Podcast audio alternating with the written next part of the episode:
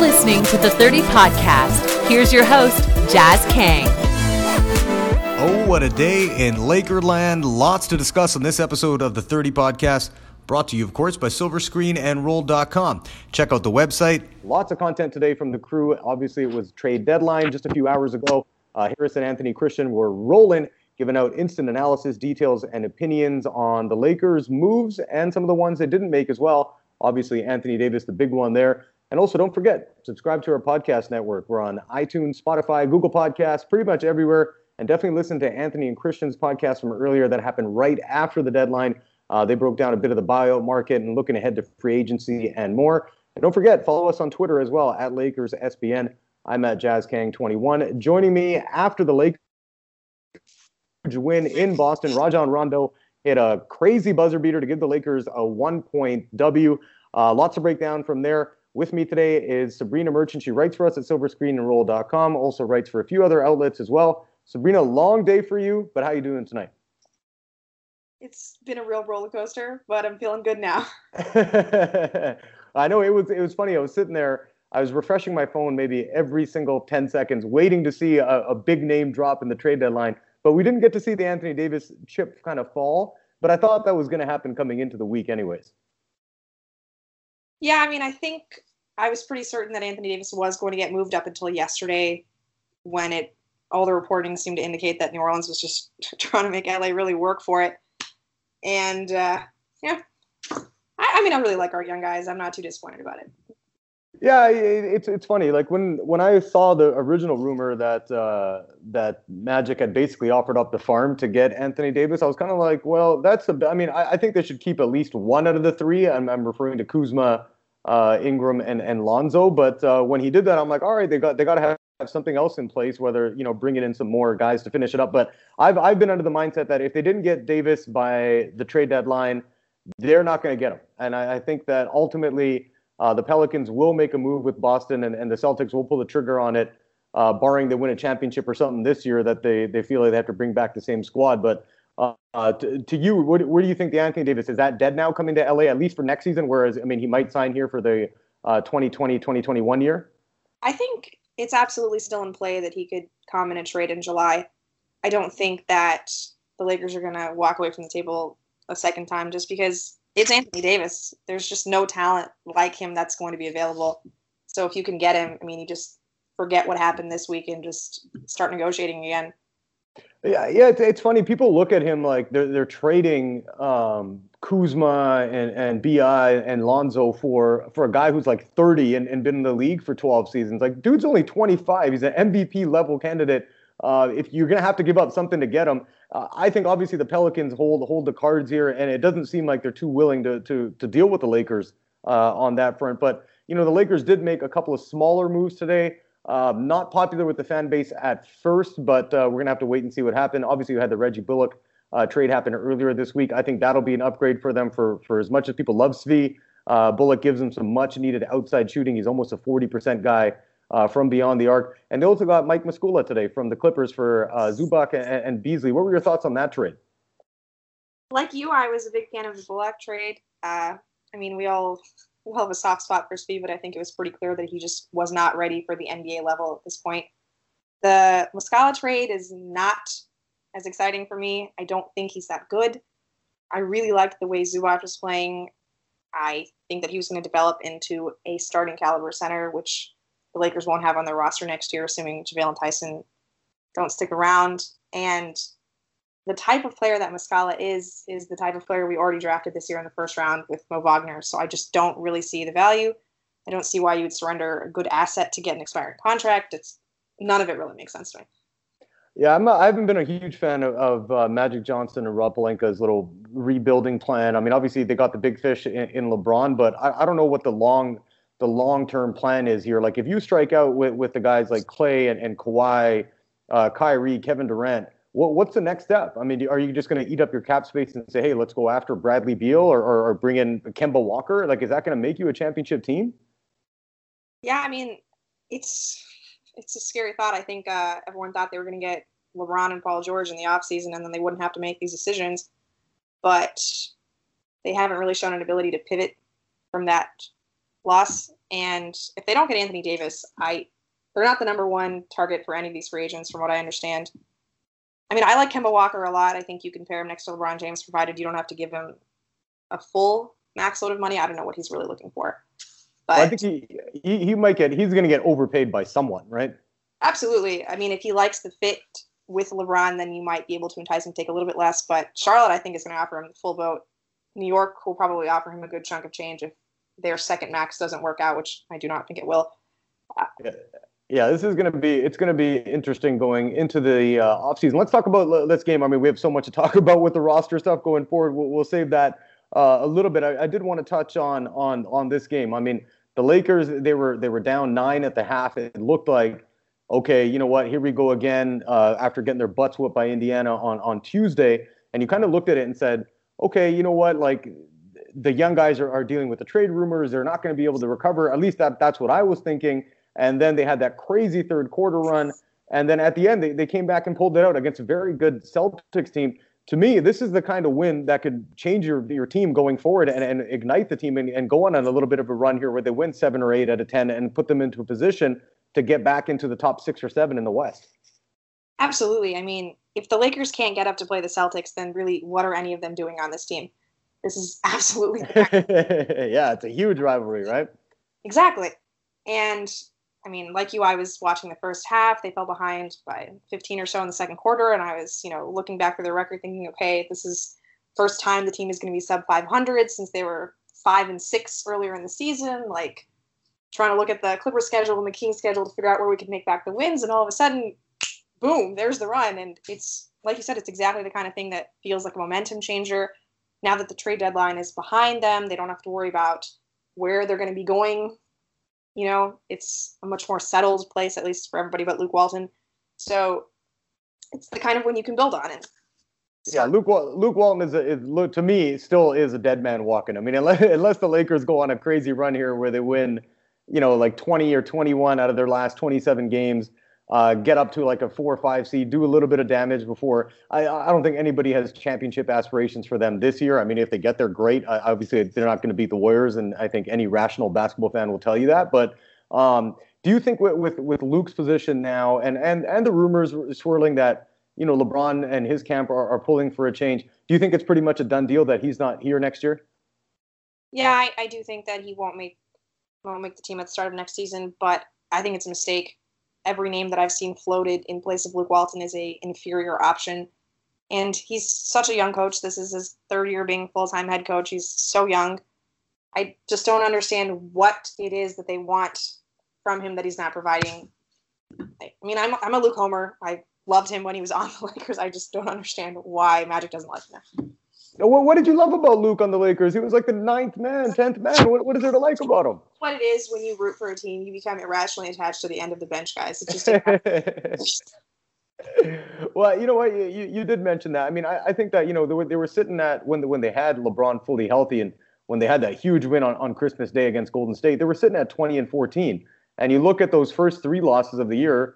I mean, if you take those out, and and LeBron's teams when he when he has moved have notoriously started um, you know, they, without those three losses, let's just say you take those out of the equation, they were 20 and, and 11. You know, basically winning 66% of their games, and who knows, maybe they could have went on more of a run and be in a position where they're where they're with OKC and and uh, and, and Portland, you know, battling out for for the third seed, let's say. But um, I agree with you. I, I think this roster has been flawed uh, from the start. I don't think Luke Walton has had a, had a fair shake. The the one criticism I would give him because defensively they've been pretty damn good.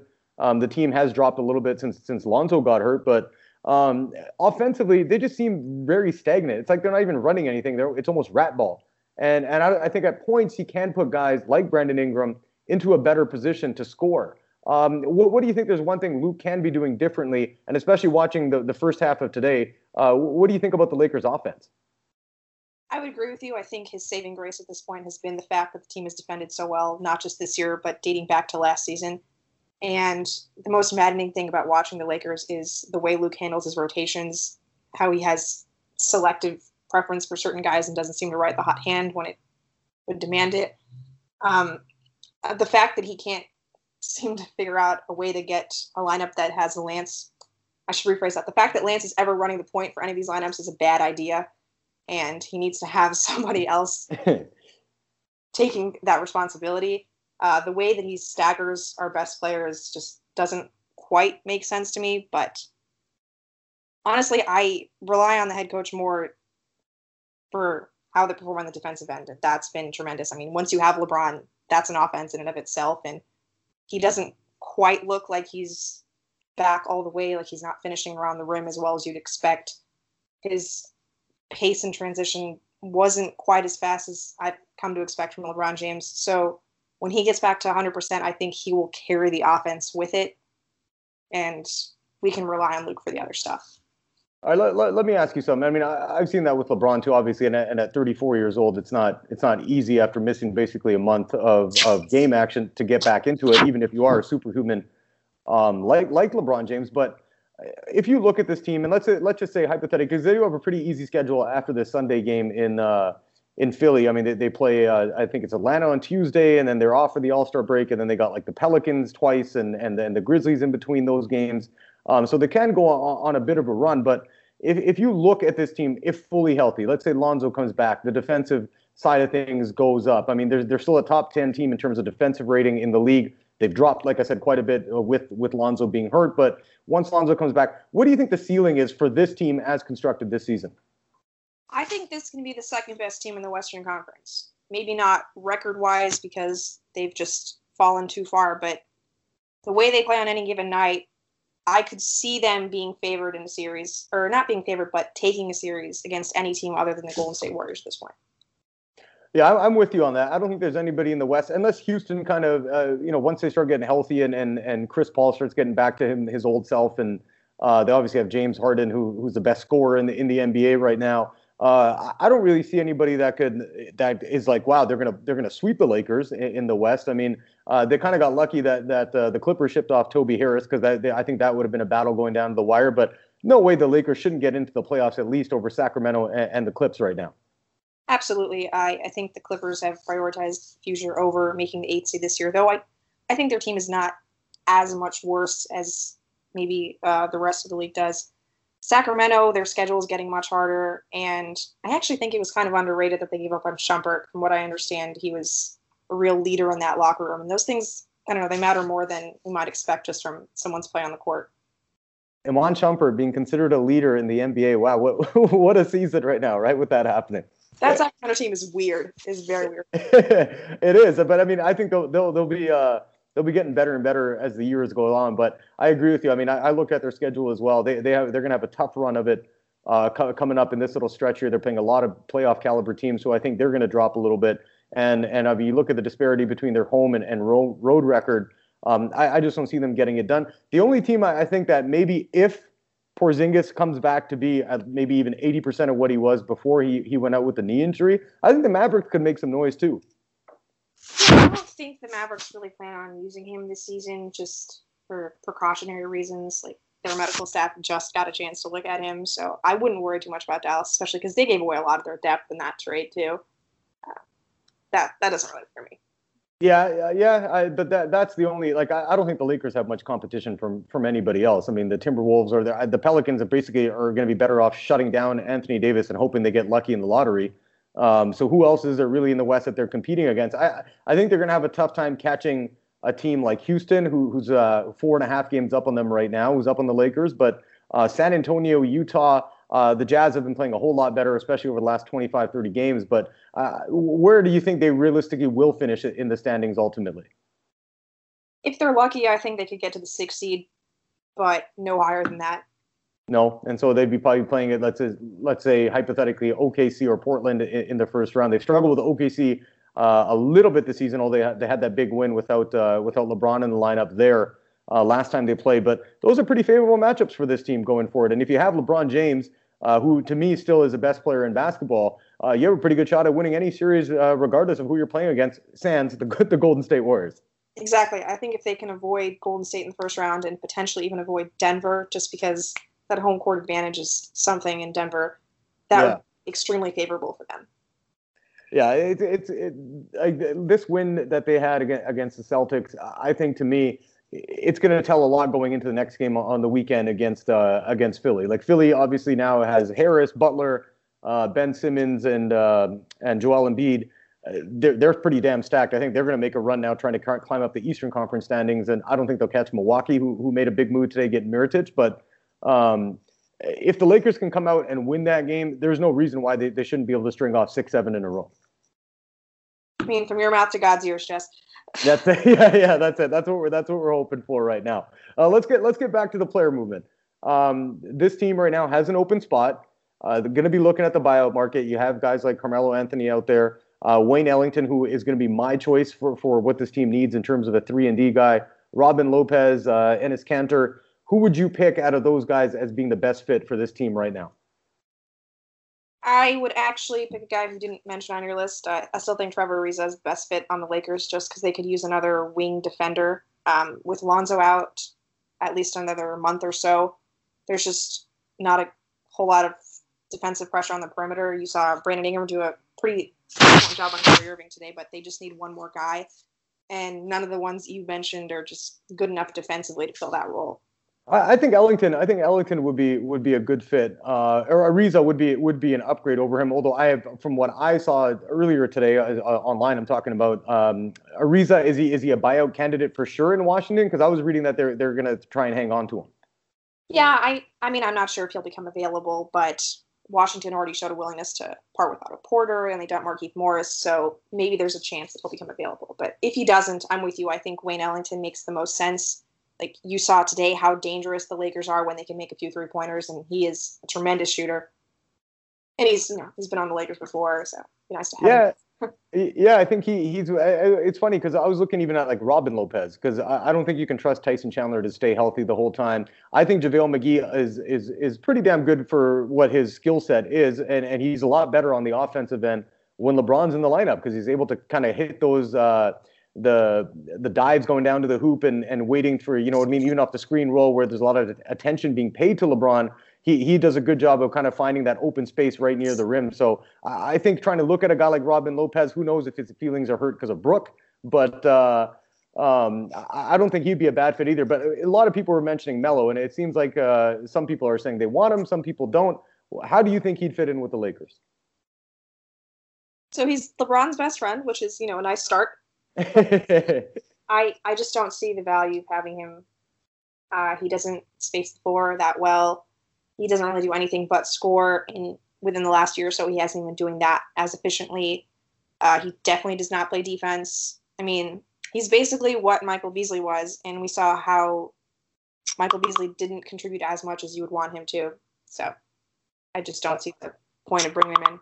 Yeah, it's like you, you've seen him. You've seen him not work in, in Houston. You've seen it not work in OKC. Um, you know, give him the benefit of the doubt. Obviously, I mean, the Hawks and Bulls didn't even want to play with him. That was obviously a cap move. But it's like uh, some of the people who are arguing for that. It's like, dude, you you've seen what what the history has shown. The history has shown that Carmelo Anthony, although he had a, a, phenomenal career for the period that he was playing in Denver and, and most of his time in New York, even though the team didn't get very far, it's like, what else do you need to see from him? He's he's he's an old guy. Unless he's going to be willing to just stand in the corner and shoot threes, he kills you defensively. Um, he's not a great three point shooter this year. I think he was shooting 32 or 34 percent uh, with Houston before he got hurt. I don't see any upside in, in bringing him in, other than the fact that you're trying to appease LeBron James yeah, I just don't see the point of bringing him in. Uh, I mean, he hasn't even played really since November, and we the Lakers just don't have the time to let a guy get into game shape. You know, it just logically doesn't make sense for a team that's trying to fight to make the playoffs to bring in somebody who would have to be worked into the system, who can't just plug and play naturally like Ellington could. Yeah, it's, it's weird. I mean, could you imagine five years ago we would have been saying like, "Hey, Wayne Ellington's going to be a better fit for your team than Carmelo Anthony."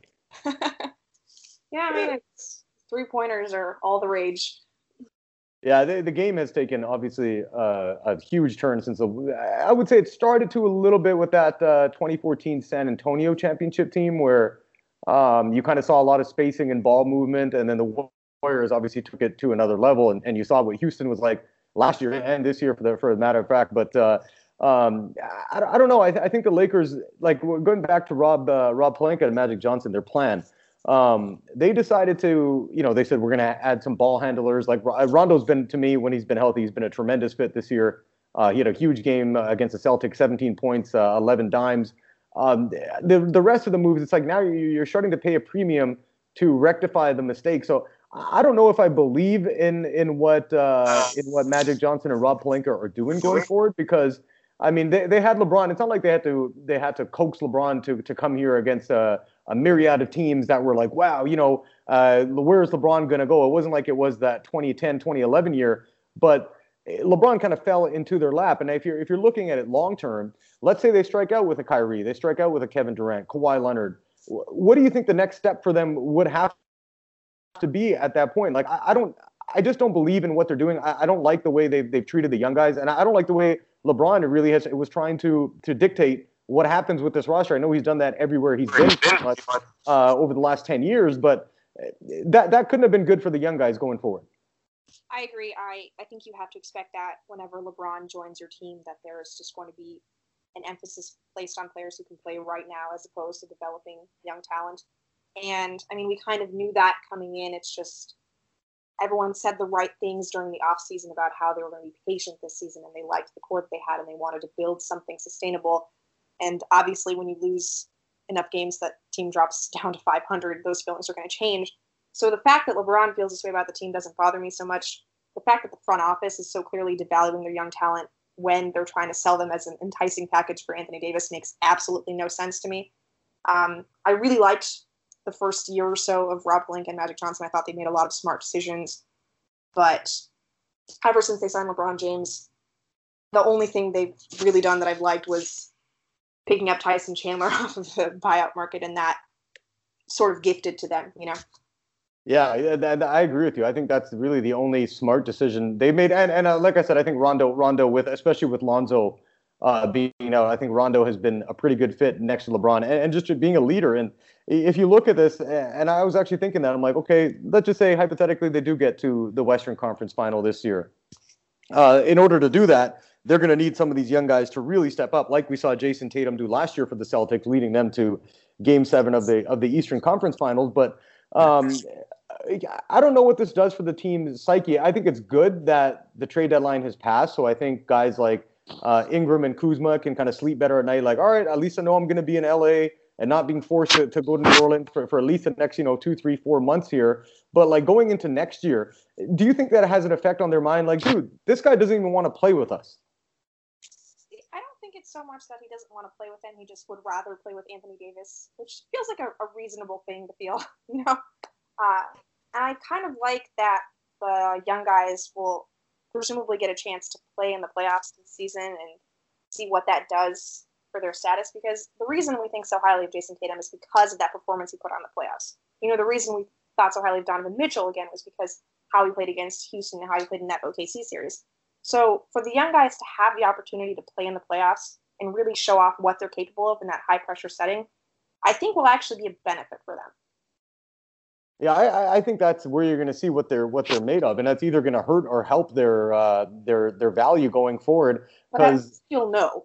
What's that? At least you'll know. Yeah, you'll know what you have in these guys. Like when the lights are a little bit brighter in the playoffs and the defense is a little bit tougher, uh, which one of them is going to step up? So let me ask you this: out of the three, uh, let, let's just say they do get to the playoffs, all things being equal, they're healthy. Uh, Lonzo doesn't have any ankle issues. You have Lonzo, Bi, and Kuzma. Who do you think out of those three would have the best playoff for the Lakers? My gut says Lonzo, just because he can do so many things, but I also worry that you can scheme against him because of how poor he is shooting ball. Uh, I still, I'm, an, I don't think it's gonna be Lonzo because I just don't think he'll have full health, even though I know that was one of your conditions. Uh, yeah, I'm gonna go with Lonzo. Lonzo, I, I agree. I think he he's the guy. I didn't even want to see them uh, dangle in front of anyone. I mean, he, he to me isn't going to ever be a guy, and I think some Lakers fans get upset with the fact that, hey, you know what, uh, Lonzo should be dominating and, and, and scoring 25 a game and, and dishing out 15 assists. Like that's not that's not his style. Never has been. He's a guy who can score maybe 14, 15 a night. But the way he can run an offense, and we've seen what he could do defensively, I think that's what he brings, and that's what's going to be important in the playoffs. So, so to me, Alonzo is out of the three the most untouchable. And it's funny, people talk about not wanting to get rid of Kuzma in the in the Anthony Davis deal, like, oh, Kuzma, this, Kuzma's a year younger than Anthony Davis. It's not like Kuzma's a 20 year old spring chicken. Uh, not to say 24 is old, but um, you know, he's not like he's a spring chicken that that you're giving up a guy who who's uh, like Anthony Davis, who's a little bit past his prime. Like I, I don't, I think Lakers fans are a little bit are overvaluing their assets, and I don't think they're giving Lonzo enough credit. Although I was happy not having to hear LeVar Ball up until this week. yeah, it was it was a welcome respite not to have to hear his voice for about a year. I'd forgotten what sort of damage he could do. Yeah, I don't get. I don't, I don't even get why people like uh, like the networks like Fox and ESPN even want to bring him on. I, I, don't even know what it does for ratings. I think to me, of more of a traditionalist, it's like, did you hear what he said on uh, Undisputed with Skip and Shannon that Lonzo is better than LeBron? Hey, dude, I get the fact that you want to you know rep your son and and show confidence in him, but come on, man, now you just sound ridiculous. Yeah, the thing is, like Lonzo could have such a nice, heartwarming story if it weren't for his dad because he grew up in LA. He was a Laker fan. He went to UCLA the Lakers kept their pick in the draft that he was available, and they got to pick him. And it's it's kind of a nice arc, and it's just muddled by the fact that his dad won't shut up. It's really- yeah, yeah. It's it, it, he put him in a bad spot, and I, I don't like what he said with with Luke. I don't like what he said with. Uh, I don't like what he said with uh, um, uh, uh, LeBron. It's just like, dude, you're just turning into more of a. You're turning into more of a of a of a hindrance and, and and like hurting the team and you're hurting your son more than anything else. Yeah, I think uh, one of my favorite things about Lonzo is how his play doesn't seem to um, reflect what his dad is saying in the media. He's super focused, super even keeled. I mean, obviously now he's injured, so there's no way of addressing that. But even last year, he was so independent of what his dad was saying, and it seems like he has really good relationships with everybody on the team and the coaching staff. So thank goodness for that. Yeah, that's a, well, that's going to be a huge save for them going forward. But at this rate, uh, I don't see Luke Walton even even being back back with this team. Uh, there's been too much too much going on and too much uh, negativity around him, and, and and we know this. I mean, we've seen LeBron kind of he's like a shark when he starts circling around the coaches. Uh, you've seen it happen with Mike Brown. You've seen it happen with David Blatt. Um, I, I, think the the writing's on the wall for him, but uh, LeVar Ball obviously hasn't been much of a help to anybody in the Lakers organization up until now. Yep, couldn't agree more with that. I was hoping Luke Walton would sort of be like akin to Erik Spoelstra, you know, but Erik Spoelstra had the support of management in Miami, and Luke doesn't appear to have that. So I think we're we're on our counting our days with Luke Walton. Yeah, that's gonna be that's gonna be uh, a tough thing because me, Luke, Luke, like you said, Luke is a is a is a bright mind to me, and um, he's a young guy, and I don't think he's had a fair chance to roll. Uh, he obviously hasn't been. I mean, the, the team hasn't been fully healthy, and he hasn't had control of that roster. I think there is some things he needs to work on. But like you mentioned earlier, like what are the alternatives? You know, people are talking about Mark Jackson, like he he did something revolutionary in in Golden State. Yeah, that team was on the come up, but Steve Kerr took him to another level. Exactly, and you see what happened in Milwaukee when Jason Kidd left, and they have a competent coach in Mike Budenholzer. Just none of the alternatives make any sense. If there was somebody who they wanted to bring in who had a track record of success, I would understand. But the options on Magic Johnson's presumed list are incredibly way worse than Luke Walton. Oh yeah, like I was hearing the Jason Kidd rumors. Like I'm like, come on, if, if, what has that guy done? I mean, even with Brooklyn, I think they they, they beat Toronto once. Like that was that's all he did. Smartest moment of Jason Kidd's coaching career was when he had that player throw a drink on him so he could get a free timeout. yeah, yeah, that was you know what? Give him credit. That was a genius move. But other than that, he he was nothing but a but a distraction. And he couldn't do anything with Milwaukee. And like you said, like uh, what they're doing now, you, you see the difference a coach can make. And I don't know if there's any better options out there uh, than than what we're seeing with, with Luke Walton. Now, an- another thing I wanted to talk about uh, with you, Sabreena, is, is, going forward with this with this Lakers team. Uh, if you if you look at LeBron, let's say you know what I mean. He's he's 34 years old. He, he's going on 35. He'll be 36, 37 by the time his his contract's over. If you look at this team right now, in your and I know it's it's it's far fetched to look at right now, but do you think that he will bring a championship to LA? Is he focused on bringing a championship to LA? I think that's another thing too. I think he wants to bring a championship to LA. I think he recognizes what it would do for his legacy if he were to win a championship, one in three cities, and two to be a Laker to win a championship. I mean, like it or not, there's just an extra layer of significance added to that. So I think that is his mindset. Uh, I mean, I don't know. It's so hard to say that you think your team is going to win a title unless you're a fan of the Golden State Warriors.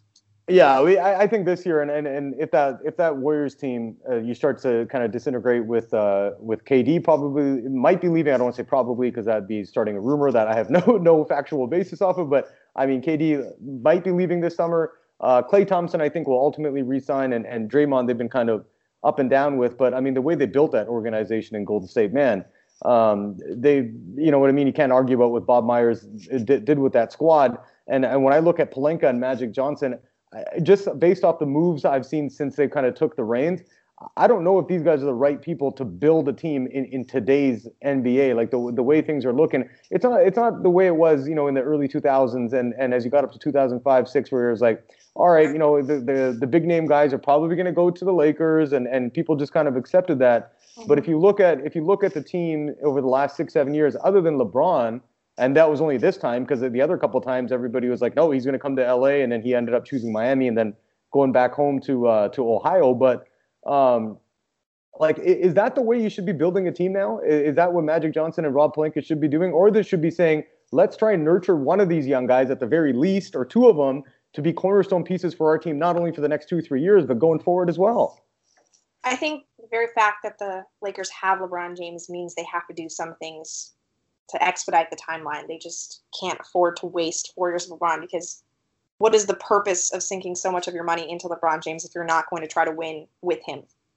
And I mean, like you, I, I have some misgivings about Magic Johnson, Rob Pelinka, but I really just think they need to build out the staff a little bit more. Like we complain all the time about how Luke Walton's assistants don't really seem to bring anything to the table. I don't I don't know the names of any people that are working with Rob Pelinka to make this front office stronger. Like you think about the Clippers, and they brought in these executives from all over the NBA who had this experience being assistant GMs, and they put them all together, and they're making such smart decisions. And from what I understand, Rob Pelinka likes to go about it alone, and that I know is not a winning recipe in today's NBA. You need multiple competent, smart people in the front office. Yeah, look what Jerry. I mean, even Jerry West. It's like anything that guy touches it has turned into gold in, in, the NBA. And and the Clippers. I mean, when I first saw the Tobias Harris trade, I was like, what? And then you know, I, it took me a second to realize. I'm like, no, this is a this is a long term plan. Uh, Tobias Harris, very nice piece. Uh, damn good basketball player, but not going to win an NBA championship if he's one of your top two guys. And if you look at, I mean, the whole culture change since they got rid of Donald Sterling uh, they, they've done a lot of good. And I, and I feel like I, I, was on that boat when they got, uh, when Jim Buss was kind of let go of his duties, not really let go. I mean, I'm sure he's still a part of the team and the organization somehow. If not, he's a very rich man anyways. But, um, you know, with, with Jeanie taking the helm, I, I, just think the Lakers might be stuck in a little bit of a, of, of like a pre, uh, almost like an old school NBA style that that really doesn't work anymore. Like you mentioned, like you need to be a little bit more flexible and and bring in different people who can help you grow the game because you have to be a uh, bring in the right players, b make sure they fit as a unit. Because to me, without LeBron uh, on this squad, this is probably a 25-30 win team. Well, I mean, if they had kept Julius Randle, it's probably a little more than that. so okay, they're a 27 to 32 win team. How was that? 35 games last year. yeah, but I, did, I think they've taken a step back this season. I, I, without LeBron, I mean, things just got ugly, and I understand when you lose a guy like LeBron James, it's gonna it, it takes a massive toll on, your team. But ultimately, um, just, just some of what I was seeing and, and the way the team was playing, it, it was almost deflating. And, and you don't want to see the team drop off that much when you lose a guy like LeBron. You were hoping, I think everybody was coming into this season, like like you mentioned, because last year they started to show some signs of, of all right, these guys are on the on the come up and they're going to make some noise next year, regardless of LeBron or not. And then we saw what it what it kind of turned into without LeBron. And to me, Ingram really, really struggled on the offensive end. He had that nice stretch of games before that Indiana uh, loss uh, a few days ago where he was shooting basically 70%. But he's been, he, he to me has been like the, the, the, the guy who deserves a lot of the, I don't want to say the blame, but he hasn't developed to what I thought he would turn out to be. I just think that the way this team was constructed, everyone was built to play around LeBron, and there was no consideration given to what would happen if LeBron got injured because we've never had to consider what happens when LeBron gets injured. So it's a it's a risky way to build a roster, I suppose, but it was built with a lot of historical evidence. And once LeBron got injured, everybody was forced up into a role that just didn't suit their abilities. And I think they were okay when Lonzo was healthy, but once he got hurt, you know, just the wheels came off.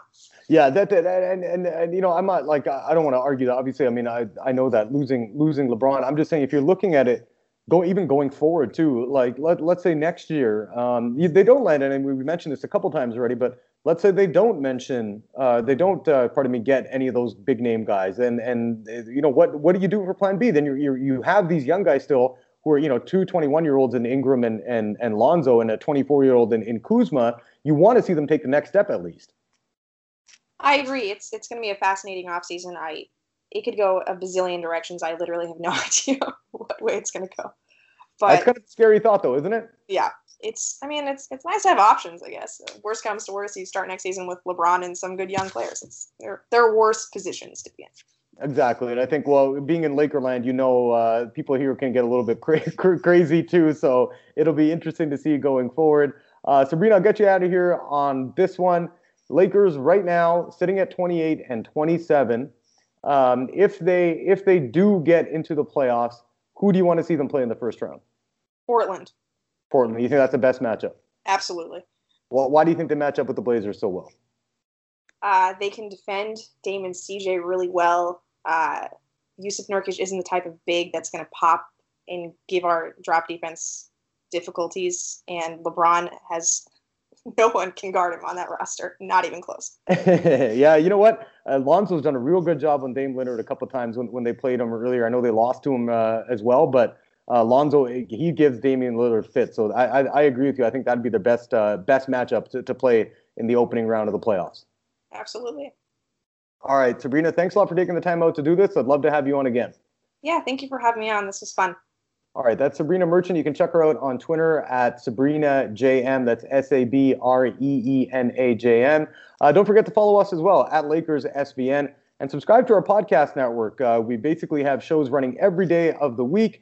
Um, you can check us out on iTunes, Google Podcasts, Spotify, wherever you get your podcast podcast fix. We're there. And of course, check out silverscreenandroll.com. All your Lakers needs covered, uh, updated with everything to do with the trade deadline, what happened, what didn't happen and what could happen going forward as well. That's it for this episode. We'll talk to you guys next time.